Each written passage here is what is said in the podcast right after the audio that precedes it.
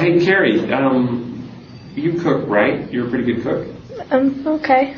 Okay. Um, I want to make an omelet. So actually, this is really silly. I've never made one before. How do you make an omelet? Okay.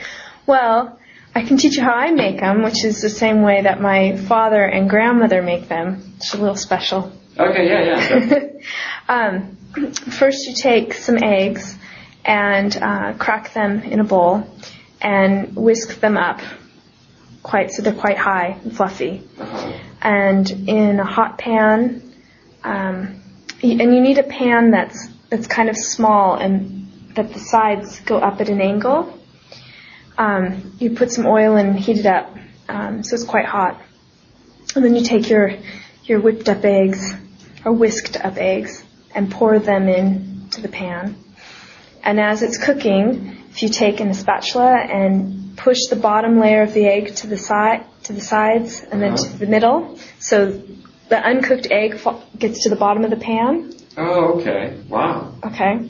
And keep doing that until most of the egg is cooked, so you should have a nice thick omelet. Uh-huh. And then flip it over.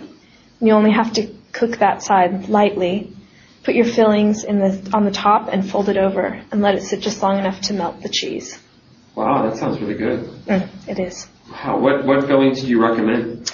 Um, well, if you want to do a real simple one, you can just use uh, some pre-made salsa and cheese, and that's easy. Or you can um, do something like cut up some ham and cheese and onions or toma- tomatoes, mushrooms, any anything that you like.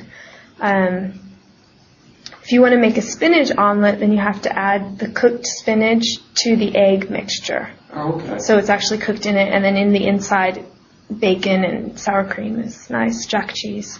Okay. Wow, I'll have to give that a try. Thanks. Okay, sure.